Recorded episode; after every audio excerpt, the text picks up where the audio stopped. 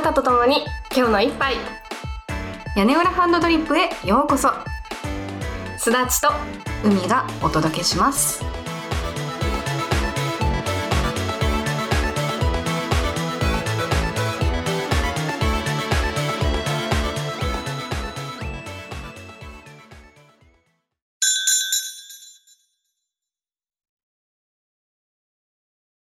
Hoy, will du ein Kopie Coffee?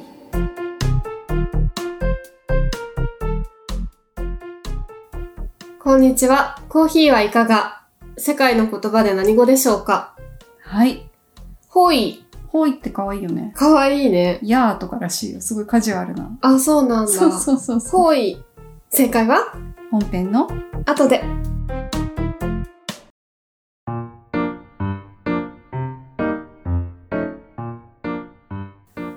今日は本編に行く前にお便りが来ております。おー、嬉しいね。なんか久しぶり感がある、気のせい。久しぶり感あるかも。あるね、久しぶり。あるかな。みんなありがとう。ありがとう。じゃあ、まず読ませていただきます。はい。豆ネーム、中米さん。いつも楽しく拝聴しております。ノンフィクションの回、とても興味深い内容でした。様々な境遇の方がいる中で、相手を理解しようと努力することは私も大切だと感じます。以前、全盲の方の世界を体験できるダイアログ・イン・ザ・ダークという体験展示に参加したことがあります。完全に光を遮断した世界で、全盲の方のアテンドを受けながら様々なことを体験していく内容で、全盲の方が生きる世界を体験し、その苦労を知ることだけではなく、他の感覚に与える視覚のバイアスの大きさを体験できます。とても面白い展示ですので、お近くでしたらぜひ体験してみてください。ということで、このダイアログインザダークの展示のね、リンクもいただいたので、またちょっと概要欄にも貼っておこうと思うんだけど、楽しそうって言うと言葉がおかしいかもしれないけど、なんか。うん、でもわかるわかる。私実は結構前に気になってて、うん、いつか行こうと思ってたんだよね。あ、そうだったんだ。そう、もう完璧暗闇の中で、うん、いろんな感触をね、うん、こう足で確かめたりとか、うんうん、地面の、あ、そういう展示だよね、確か。なるほど。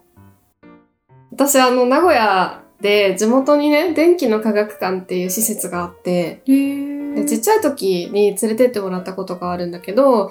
暗闇の迷路っていう迷路が確かあって、それにね、ちっちゃい時入ったことがあるの。暗闇の迷路？そう。真っ暗で、全く光がないところを、手でこう壁をね、ペタペタやりながら壁伝いに歩いていくっていう迷路で、で、その時に暗闇をすごい体験できるっていう、電気のありがたみとかを体験できるっていう。あ、そういうことね。確かそういうコーナーだったんだけど、暗闇ってすごいなって、その時に強烈な印象があって、うん、あ、全盲の方って、まあ、人によっては真っ暗闇じゃないっていう話も聞くけど、あ、こういう感じなんだなっていうのは、なんか幼いながらすごい感じた経験だった。うん、ああ、いい展示だね。うん。ね。まだあるのかな？わかんないけど。名古屋にお住まいの方。ね。なんかそんな感じの体験が東京でもできるんだったらちょっと行ってみたいな。ねえ、めったにないよね、うん、そういう暗闇の中でっていうのね。ないよね。うん。なんかちっちゃい時の体験だったから、大人になって体験するとまたちょっと感じ方が違うのかなって気もして。うん。確かにね、いろんな経験を経て大人になって初めて分かることっていっぱいあるよね。あるよね。分かるっていうか気づくっていうか。あ、そうそう。感じ方がね、なんか深みが増したりだとか、逆になんか鈍感になってたりとか。そうそうそう。あ、それある。それもある。それもあるんだよね。だからちょっと私も機会があったら行ってみたいなって思いました。うんうん、ダイアログインザダークね。うん。ありがとうございます。ありがとうございます。でね、もう一通いただいております。はい。嬉しい。すごい。豆ネーム、ドリームさん。こんにちは。いつもうなずきながら聞かせていただいています。シンプル化する世界の配信を聞きました。それを聞いて、私が思うシンプル化する世界について聞いていただきたくお便りしました。私たちの生活の中には、シンプル化しているようで複雑化していることが多いのではないかと思います。例えば自動ドアです。自動ドアはドアの前に立つだけで開きます。行動としてはとてもシンプルだと思います。しかし自動ドアの内部構造には電源や人感センサーなど搭載されており、とても複雑な仕組みによって成り立っています。それとは逆に引き戸を使用する際の行動としては、ドアの前に立つ、ドアノブをつかむ、引く、もしくは押すというようにいくつかの動作が伴います。そして引き戸の内部構造はとてもシンプルです。電源など必要としない。つまり私たちの生活はシンプル化しているようで、背景には複雑なことの上に成り立っているのだと思います。お二人が話されていた内容から外れてしまうかもしれませんが、最後まで読んでくださりありがとうございます。これからも応援しています。ありがとうございます。ありがとうございます。いや、ほんとそうだよね。ね。うん、いや、おっしゃる通り。おっしゃる通り。最近話題のさ、うん、チャット GPT も、すごく行動としてはシンプルで、なんか例えば、この割合教えてみたいな感じで言うと、パッと何%ですみたいな感じで答えが返ってくるんだよね。だから、電卓で計算するよりもとてもシンプル。確かに。うん。ただし背景には、とても複雑なアルゴリズムが。アルゴリズムって言っていいのかな？ AI だからアルゴリズムですらないのか。あ、どうやって動いてんだろうね、あれね。まあ、機械学習のその先だよね。うん。うん。私も仕組みはちょっとよく分かっていないのですが、Me too。 でもとても複雑ってことだよね。ねえ、うん、すごいよね。結構なんていうの、人によってやっぱり表記揺れとかさあるじゃん、うん、それも全部組み込んでやってるわけでしょ。そう、ね、誤字脱字とかは、うん、ちゃんと考慮して理解してくれるんだよね。いやー、信じられないね、うん、しかもなんか、あなたは私のメンターですとかって最初に言って、うん、こんなことで悩んでますって言うと、まるでコーチングを受けてるかのように答えを返してくれるの。もういらないじゃんコーチングとか。そうなんだよ、ね、もうセラピーとかできちゃうんじゃない？できちゃうと思う、ね、でもまあ危険っちゃ危険だけどね、それを問診しちゃうとね。そうそう。でもそういう感じでさ、なんかこの自動ドアの話もそうでさ、うん、この自動ドアはシンプルでとてもまあ、簡単に操作できるというか、もう操作ですらない。それを問診しちゃうと、例えば停電になりましたとか、地震が起きましたとかっていう時に、ドアが開かないみたいなさ、事態に直面するじゃん。なる。だから本当はきっとなんかどこかを押したりすれば、うん、自動じゃなくて手動で動かせるようになるんだろうけど、うん、それを知らないと、ね。背後にある仕組みだったりとか、うん。誰かの思惑が働いてないかとか、うん、チャット GPT とかの場合は特にね、ちゃんと理解した上で使わないと、奥に隠されてる複雑なものに踊らされるかもしれない。確かに、もっと高度なリテラシーを求められているってことだね。そういうことです。そう、我々は試されているのです。いや、でもこのテーマを、うん、こうやって深掘ってお便りいただくのってすごく嬉しいなって思うから、ね、ほんと、うん、ドリームさん、名前が素敵ね。夢 15% の夢 15% の夢。ありがとうございます。ありがとうございます。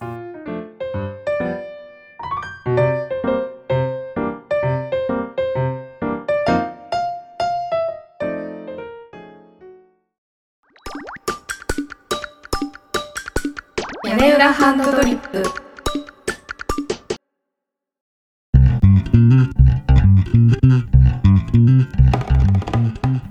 というわけで、今日のテーマは推しと不祥事。まあ最近ちょっといろいろありますよね。そう、我々が何のことを話しているか、勘の良い皆さんならわかるかな。日本を代表する某男性アイドル事務所がね、はい、ちょっと世界的にちょっと注目をね、うん、浴びて集めておりますが、まあ言ってみれば不祥事ですよね、うん。まあ、その事実自体はいろんななんだろう、本当にそれが事実なのかどうかとかも含めて我々がここで何かを論じることではないかもしれないんだけど、今日話したいなと我々が思ったのは、なんかこう自分が推してる人が何か不祥事に見舞われた時に推す心理はどうなってしまうのかっていう話。すなちゃん経験ある？私あんまなくて。そもそもだってそんなに3次元の人に執着しないよね。そんなにしないね。ね。まあだからあるとしたら、前ちょっとちらっと話した椎名林檎さんのまあ赤十字使っちゃいました不祥事、うん、とかそのレベルかな。うん。だからそんなにないんだよね。まあ推しってほどじゃないけど、小山田圭吾さんの曲も大好きだったから、あーそうね、ちょっと残念だなとか、うん、うん、それはあった。作品には罪がないっていうスタンスでしたよね。そう、その椎名林檎さんとか小山田圭吾さんのことについて言うと、作品には罪がないっていう風に感じた。うん。海ちゃんは？私もね、そこまで3次元のその人に興味を持っているわけではないので、うん、とはいえなんだろうな、例えばいい役者さんだなって思ってる人がいたとして、うん、例えばよ、うん、その人が MeToo とかで、うん、しかも本人も認めたとかそういうことがあると、うん、やっぱり非常に残念には思うよね。あーねー、うん、そうね、それ結構多いよね。ね、最近映画見ててさ、ちょうどそれあったわ。うん、あ、本当？うん。ツイッターでもつぶやいたんだけど、うん、大根仁監督のサニーっていう映画に、うんうん、確か荒井博文さんが出てた気がする。お私の好きな大河ドラマの、うん、真田丸にも確か出てたような気が。あ、出てたね。する。出てた。作品には罪がないっていうのはすごいよくわかる。うん、だって。その人一人のプライベートのことで作品がお蔵入りになるなんて残念すぎるんだけど、うん、でもそういう事件には被害者の人がいて、うん、その人が世の中にそうやってのうのうと出ているっていう事実が受け入れがたいっていうのもよく理解できるし、そうだね、社会としてそういう人を容認してはいけないっていう気持ちもよくわかる。そうだね。いやー、なんか難しい問題ではあるんだけど、うん、私が思ったのはやっぱりそのやっちゃった事柄が自分の金銭にいかに触れるかによるなと思って。だから椎名林檎さんのなんかこう、まあ、言葉を選ばずに言うと、知らなかったがゆえに、まあ、林檎さんがやったかどうかは置いといて、うん、そのアルバムのアートワークが赤十字使っちゃってました問題で言うと、知らなかったがゆえにやっちゃったっていうのは、割と私の中では罪がそこまでなんか、なんだろう、誰かを傷つけるほどのものすごい罪かって言われると、なんか軽いように感じちゃってるから許せるのかもしれないとか、小山田圭吾さんの話も、まあ、ちょっと被害者がいるような話かもしれないけど、すごく昔の話だしとか、雑誌に対して自ら面白おかしく語ってたことがどこまで事実なんだろうみたいな、どこまで持ってるんだろうみたいなのが分かんないとかってのも片やあったから、若干ちょっとうやむやになってる部分が自分の中にあるのかもしれないっていうのはちょっと思った。難しいね、あれ結構衝撃的な内容だったから。うん。そう、だからなんだろう、例えばその性犯罪しましたとか、うんうん、で逮捕されましたとかっていうのになってくると、実際に罪をなんだろう、こう法で裁かれてるってなると、うん、ああ作品に罪はないからなって思い切れない自分がいるなみたいな。そうか、うん、まあ、確かにそれで言うとね、椎名林檎さんの件は、すなちゃんが言うように、こうなんていうか、ちょっと言い方極端かもしれないけど、それで人が死んだわけじゃないっていうか、うん、それで誰かが直接すごく傷ついたわけじゃないっていうか、うんうん、身体的に、ね、そうだね。で、小山田さんの件も分からないところが多すぎるし、そうね、立件されたわけではないし、うん、っていうところはあるよね。そうなんだよね。多分それも小山田さんが刑事告訴されて、うん、とかって話になってくると多分変わる気がする。うん、うん、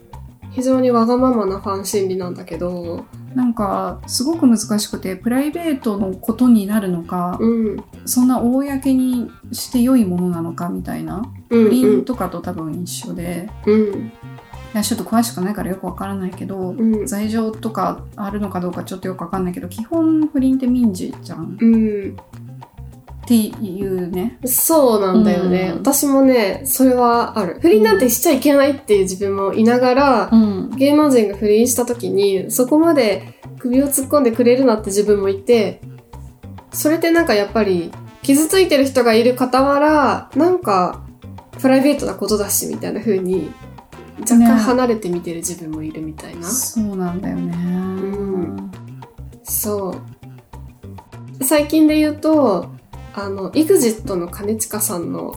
炎上があったじゃない、うん、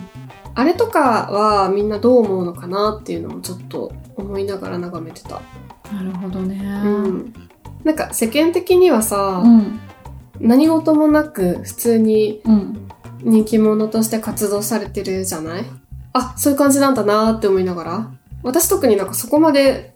どっちかに触れた意見を持ってるわけじゃないんだけど、なんかすごく炎上する案件と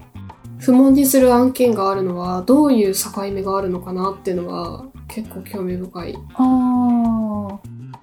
ルフィとか買ってたんだっけ、それじゃない、そっちじゃない、なんかいくつかあって、まあ、全部つながってると思うんだけど、うん、なんか自伝小説を出してて、うん、その自伝小説の中で女の子をいじめてて、結局その女の子が自殺しましたって描写があって、 そんなことあるの？そうで、それがどこまで事実に即してるのかはまあわからないよねって言われながらも、自伝ってことはやったんだろうみたいな感じで責められてる場面があったりとか、あと女の子を売春斡旋しててそれに加担してましたっていう話もあって、あ、それなんか聞いたことある。でそれとそういう売春斡旋だったりとかちょっと軽犯罪的なものの延長線上に今話題のルフィとのなんかグルでいろいろやってたみたいなのが出てきてるんだけどみたいな。結構アウトじゃないですかそれ。結構この話だけ聞くと結構アウトだったよね、うんうん、でもテレビから追放されるとか禁止するとかそんなこと全然なくて、それはあれかな、その後の対応がすごく良かったのかな、うん、良かったのかな、どうなんだろうね。でも小山田圭吾さんはさ、うん、数十年前のさいじめ問題であそこまで叩かれてもう干されてとかってなってて、かたや EXIT の兼近さんは何事もないように生活してるっていうのは、なんかこの差は一体何なんだろうっていうところが、どうだろう、なんか勝手なイメージだけど、うん、小山田さんは確かそれが発覚した時に隠れてなかった。あ、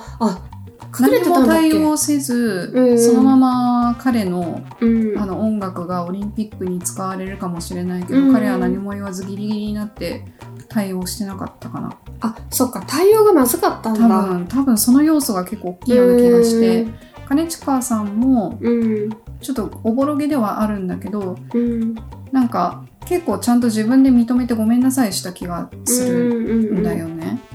そこかなって。なるほどね、うん、か、うん、あとはそもそものイメージ、うんうん、小山田さんは綺麗売りしてたかどうか知らないけど、うん、なんか全然イメージに合わなかったことだったとか、うん、裏切られた感が余計あったってことだ。だってシガリンゴさんとかってさ、うん、結構危うい感じあるじゃん、もともとね、そうそう、うん、やっちゃったとしてもなんかやりかねないなみたいなことあるじゃんそういう意味では確かに EXIT の兼近さんももともとのイメージがそんな貧困法制な感じじゃないから、そうそう、うん、チャラ売りしてたし、うんうんうん、確かにそれはあるかもね。まあだから私別にキャンセルカルチャーを推し進めたいと思ってないから、うん、なんかその何かをやってしまった人がずっと活躍できないなんて悲しいからっていう思いもあるんだけど、なんかなっていう思いも片やあるっていうか。思い出しちゃった、ベッキーとかもそうじゃない。あー、確かにベッキーもそうだね。いい子売りしてたからさ。いい子売りしてたからね。でもなんかやっぱなんか不倫に対してちょっと甘い自分がいるのかな。他人の不倫だから、自分のパートナーが浮気したとかだと多分激起こするけど、他人の不倫にはなんかプライベートなことだからみたいなちょっと斜めから見てる私がいて、いやでもそうだよね、だって、分かんないもん、結局本当のところとかさ、それぞれの立場があるし、そうだよね、だからなんか不倫はね正直別になんかどうでもいいっていうかなんかその不倫の被害に遭った方の代弁者になりにくい私はなんかまあちょっと、他人のことにずけずけ踏み込みすぎじゃないとは思う。そうそうそうそう、だからねちょっとそれはどうかなって思うんだけどね、やっぱりあれかな、私がキャンセルカルチャーは進めたくないけどこれはどうなのって思うのってやっぱり犯罪絡みのことなのかもしれないなとは思うね、それで言うと最近話題のその某男性アイドル事務所の問題はもろ刑事告訴はされてないけれども、まあ、ちょっと法に触れそうな話題だよね。そうだね、まあ一応裁判にはなってるんだよね、あれはでも文春との裁判だから被害者が告訴したって感じではないんだよね、確か事務所側が文春を訴えた裁判だか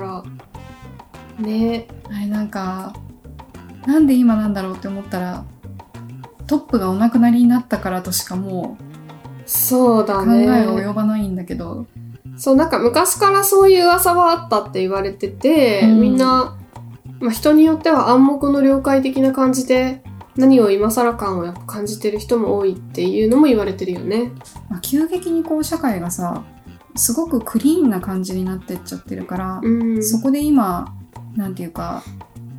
攻撃先を見つけられたというか、いう感じもあるのかなって思っちゃう。まあそうね、確かに、叩きやすいテーマではあるよね。なんか私はね正直言ってその事務所のアイドル、男性アイドルの方のファンではないの。だから割と客観的じゃないけど、なんか野じ馬根性で見ちゃってる感じがあって。どうなっていくのかなみたいなのとか、でそれのなんか一環でずっとファンでいる人たちはこういう報道が出たりするとどういう気持ちになるのかなっていう、まあ言葉は悪いけど興味というか。なるほどね。ツイッターとか見てるとさ割れてるよね結構ね。そうだね、ちょっと複雑な気持ちにはなるけどね、なんかこう女子をキャーキャー言わせてるアイドルの人が、そういう男性間の性犯罪に巻き込まれていたかもしれないっていうのをこう目の当たりにすると、この構造は一体何なんだろうっていうのはちょっと思っちゃう。でもなんか芸能界ってそんな綺麗なところでもないだろうって思っちゃってる自分もいるから、なんかそういうのってさ他に聞いたりする、その芸能界の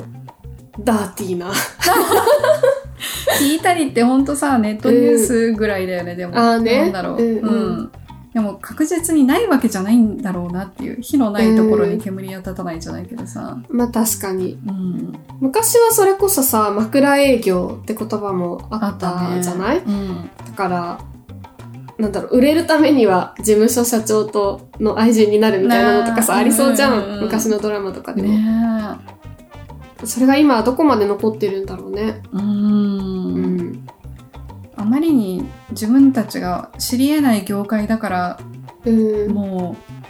うね真偽のほどが全く分かんないっていうか。そうだね、ファン心理としてはどうなのか、そういう噂がある時点で私はちょっと応援はできないなって思う。だよね。そうね、そういう風にして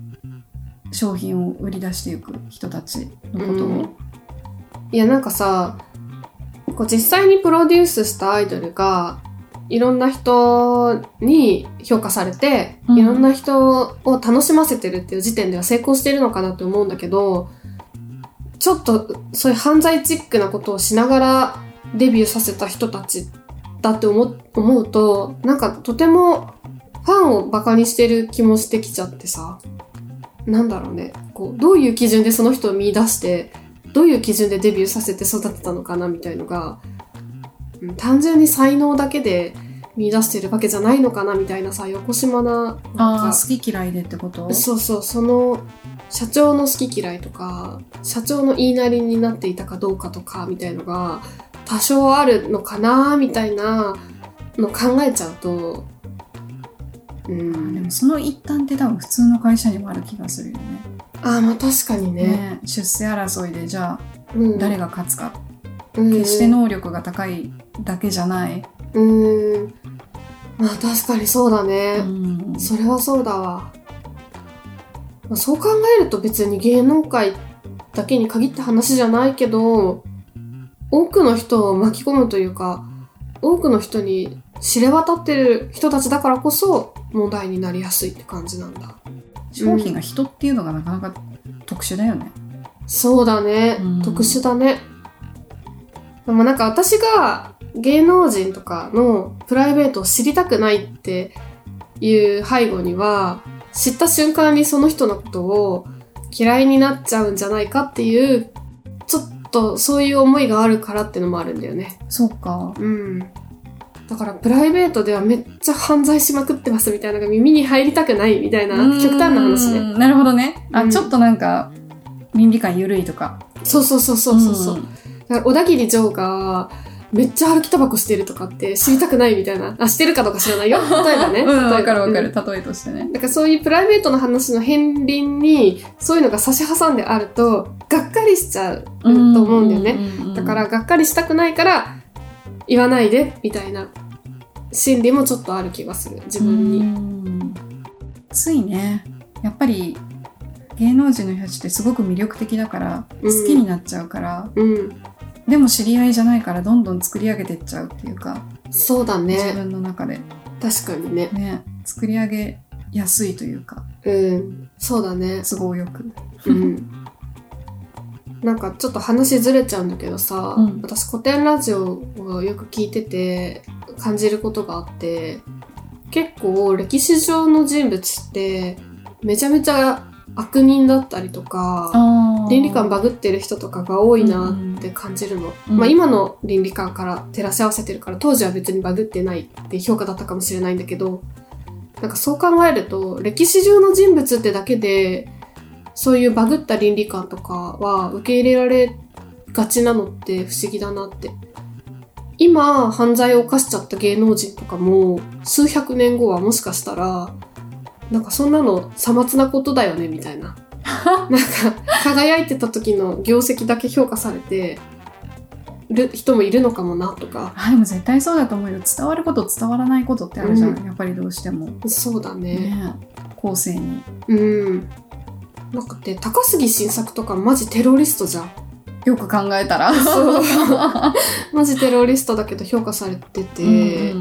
だからさ、私たちは今その世界で起こってる戦争を仕掛けてる側の独裁者とかをめっちゃ極悪人って思ってるけど、今後の社会の動向とか世界の動向的には数百年後にはむしろスーパースターになってる可能性もあるっ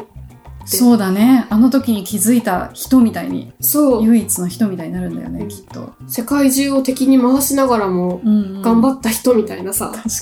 かに評価になってるかもしれないって思っちゃって、それもまあある意味面白いなとは思う。今だとさ、結構その映像とかさ、もう後世に残すときにさ、多分そんなに歪んで伝わらないと思うんだよね。確かに。だからまあどういうふうに判断されるのはその時代の価値観によって変わってくるんだろうなって思うんだけど、私たちが生まれる前とかさ、昔のものって本当に音声も残ってないし映像も残ってないし、言ったらどこかでどんなすり替えがあったってもう分かりようがないじゃんね。そうだね。だから歴史はストーリーを誰が書いたかにすごく、現状私たちが認識してる歴史は左右されてるよね。だから今さ、その某男性アイドル事務所の問題も、もしかしたら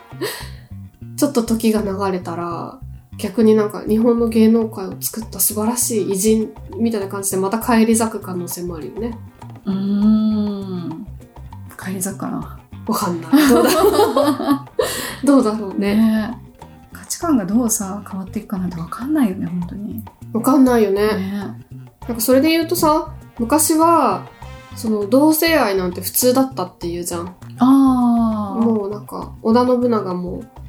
普通に同性のパートナーがいたみたいな話があるじゃない。乱丸とかでも今はさ、同性愛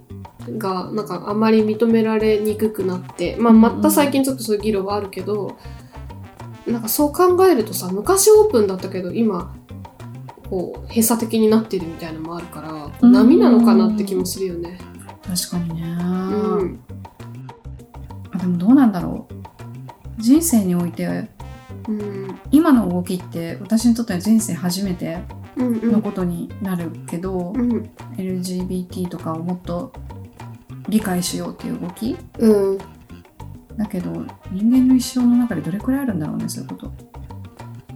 どうなんだろうね。でも今さ、加速度的になんだろう、その波が、うん、波のサイクルが短くなってるとは言われてるよね。やっ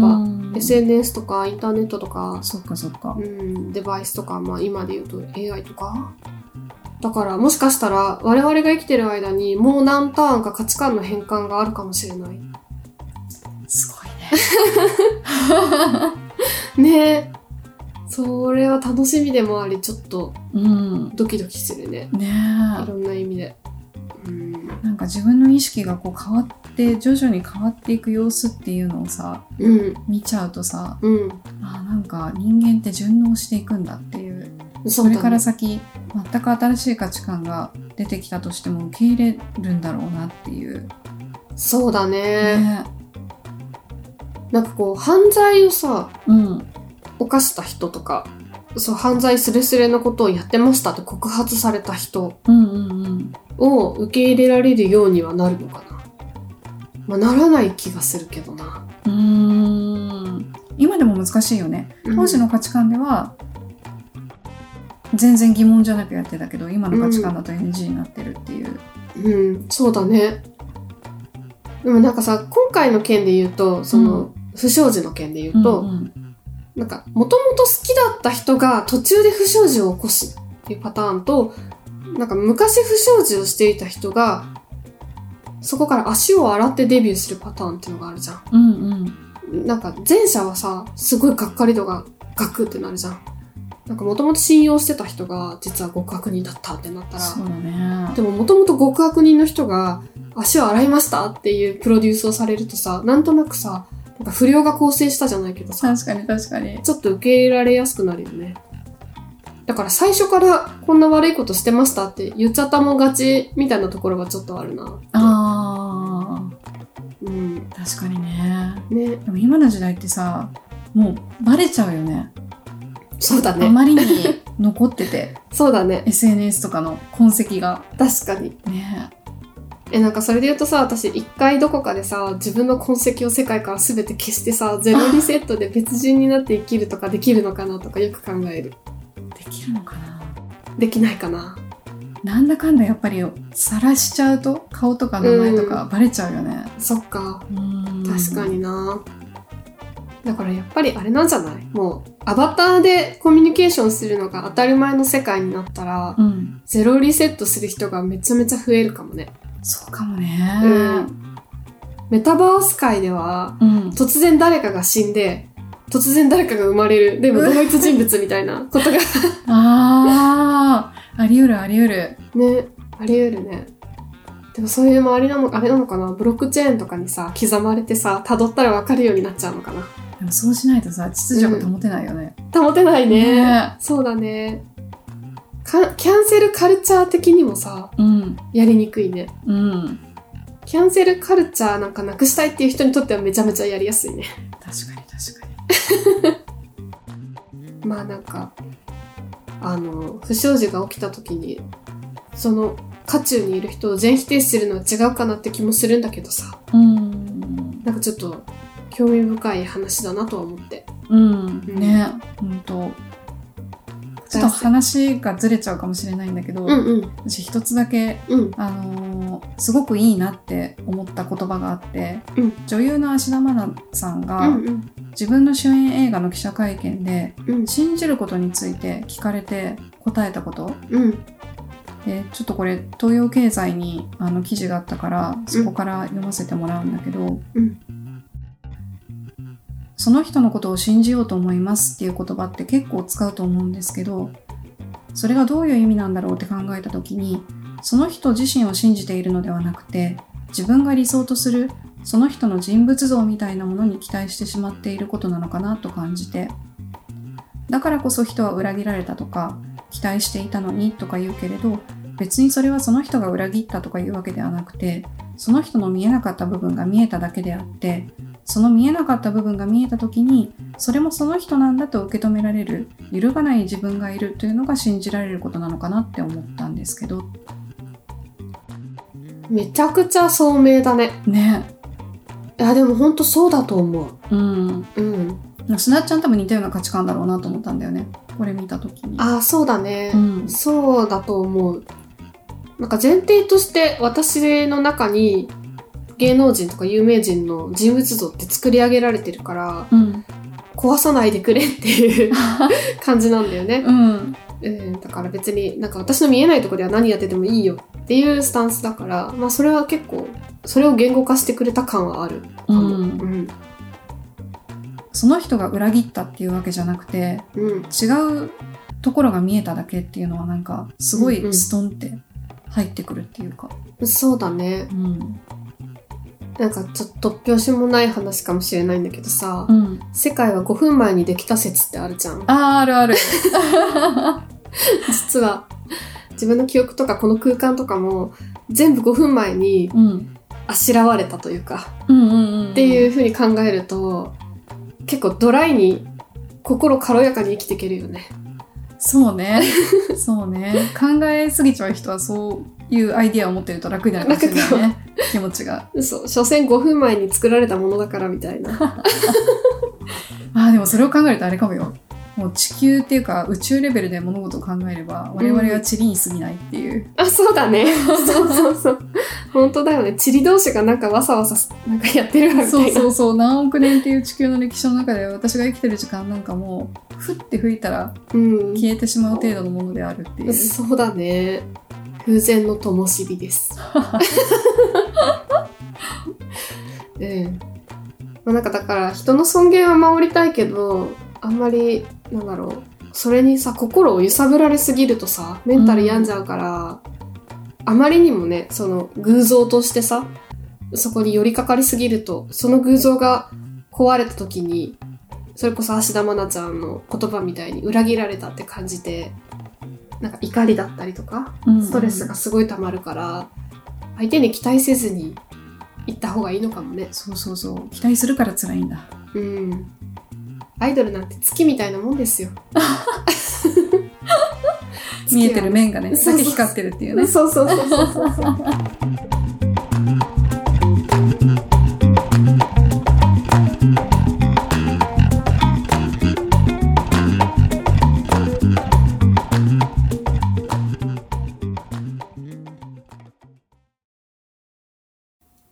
ほい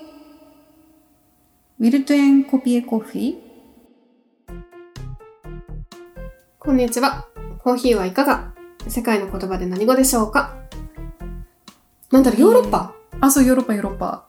不祥事に寛容な国とはどこだろうっていう視点で探しました。あ、なるほどね。不祥事に寛容な国。そうそう。セレブリティとか、いわゆる有名な人とか、公人とかの人たちのスキャンダルが出た時に、そこまで問題にしない国とそうじゃない国みたいな。なるほどね。オランダ？お！ドンピシャゆるいとこあるじゃないですか、いろんな意味で、まあ、確かにね鎖国してる日本と仲良くしてたぐらいだからねその観点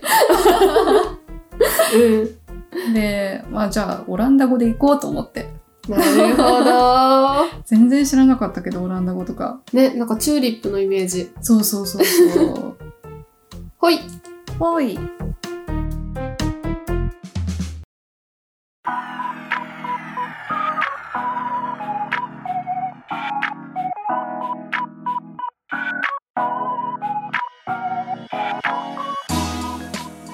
今日の一杯いかがでしたか？ヤネハンではマメーズの皆様からのお便りを募集しています。フォームでもメールアドレスでも。メールの方はyanehan.koala@gmail.com yanehan.koala@gmail.com です。ツイッターのアカウントは@yanehan_koala @yanehan_koala です。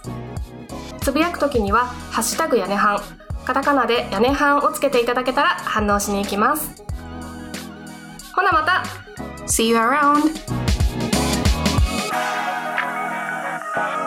キーバタン。